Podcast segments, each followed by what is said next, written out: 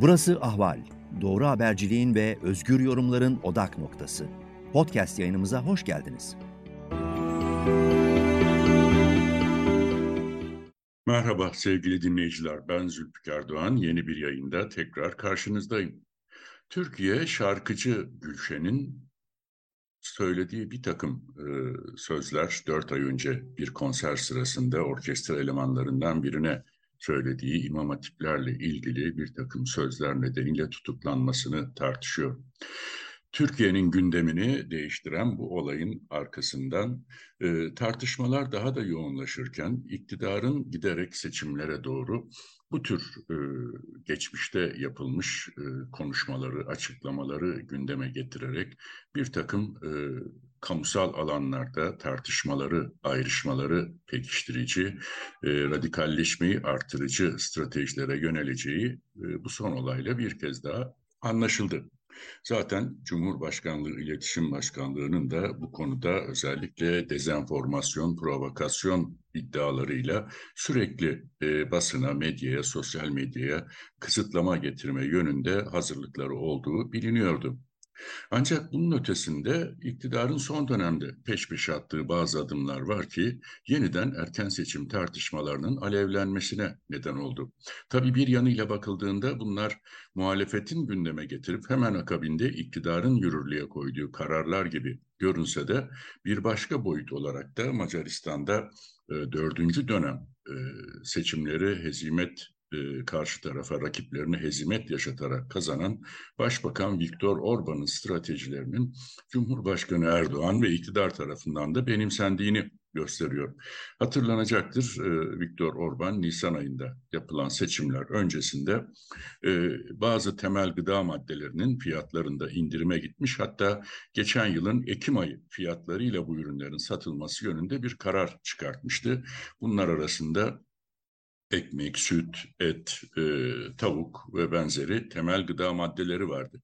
Bunun arkasından da emekli maaşlarına ciddi bir zam yapıldı. Dar gelirli ailelerin doğalgaz ve elektrik faturalarına devlet desteği sağlandı Macaristan'da. Vergi iadesi olanakları getirildi ve toplam maliyeti 2 milyar euroyu bulan bir seçim paketini Viktor Orban yürürlüğe koydu.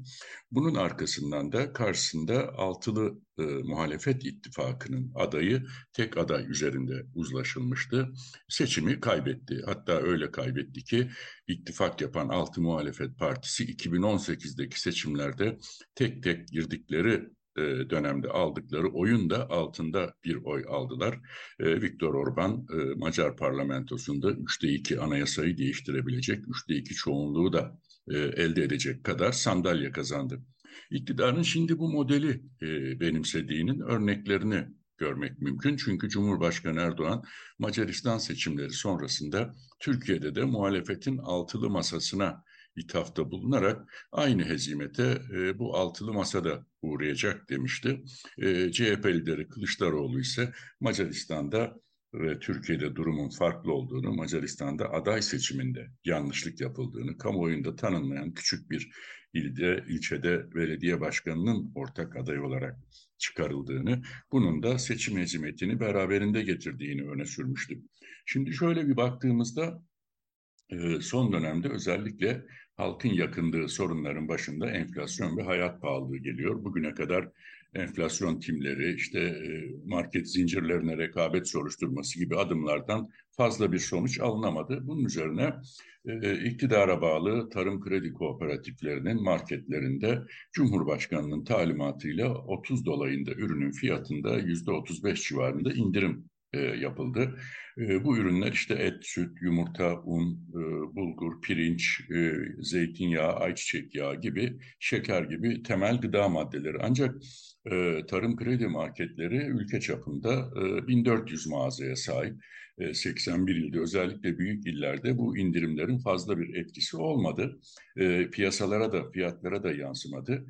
Cumhurbaşkanı Erdoğan ve Hazine ve Maliye Bakanı Nurettin Nebati şimdi diğer market zincirlerinin de fiyatlarını tarım kredi marketlerinin seviyesine getireceklerini söylüyorlar. Anlaşılan bu yönde de özel market zincirlerine bir baskı uygulayacak iktidar. Bunun yanı sıra Et ve Süt Kurumu da et fiyatlarında %35'e varan bir indirim yaptı. Ancak Et ve Süt Kurumu'nun da Türkiye genelinde 14 tane satış mağazası var. Bu 14 mağazada yapılacak indirimli et satışlarının genel fiyatlar üzerinde bir etkisinin olması, olumlu bir etkisinin olması en azından güç görünüyor. Fakat dediğim gibi Viktor Orban'ın yaptığına benzer bir uygulamayı temel gıda maddeleri için yürürlüğe koydu iktidar.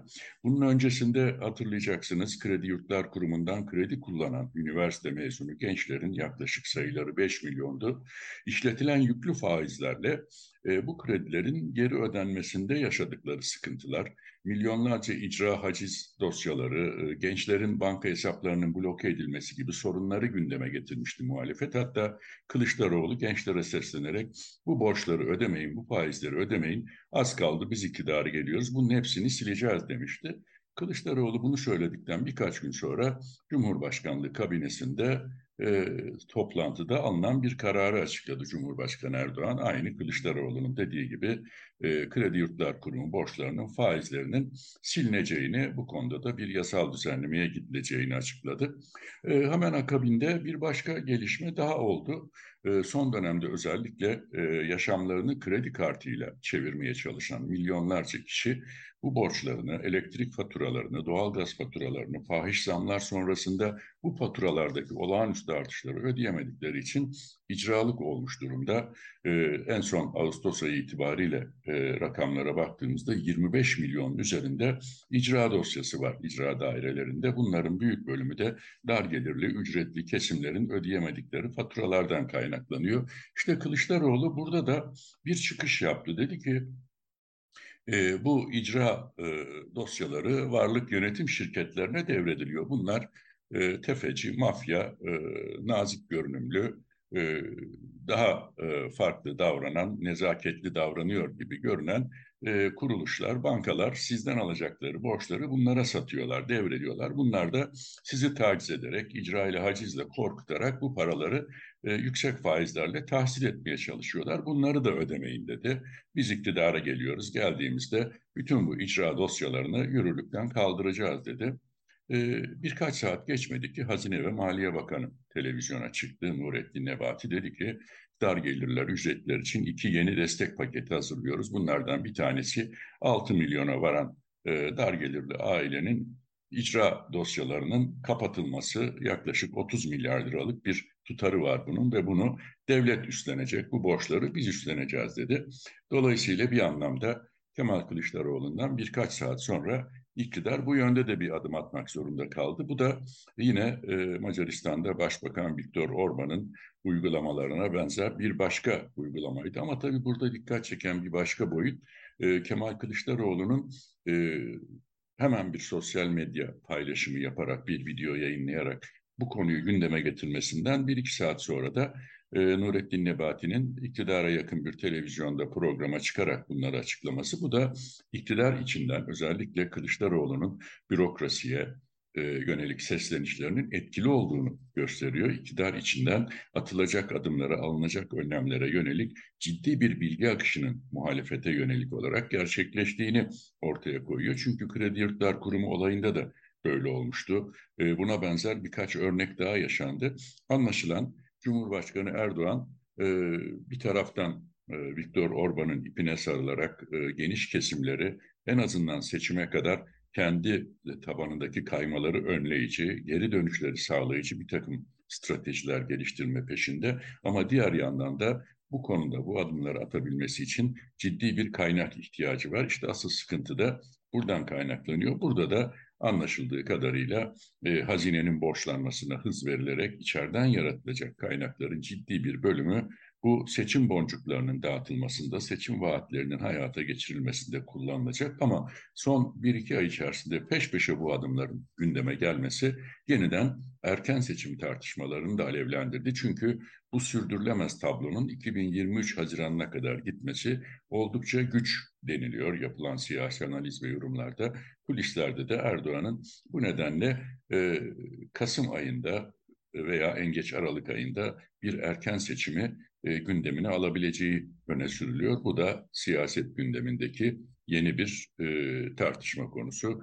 Bekleyip göreceğiz önümüzdeki günlerde bu yönde hangi gelişmeler yaşanacak.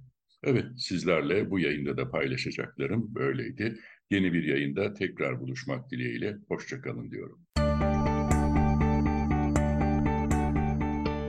Ahval podcastlerini tüm mobil telefonlarda Spotify, SoundCloud ve Spreaker üzerinden dinleyebilirsiniz. Apple iPhone kullanıcıları bize iTunes üzerinden de ulaşabilir. Türkiye'nin ve hayatın cıvıl cıvıl sesleri Ahval Podcast dizisinde. Kulağınız bizde olsun.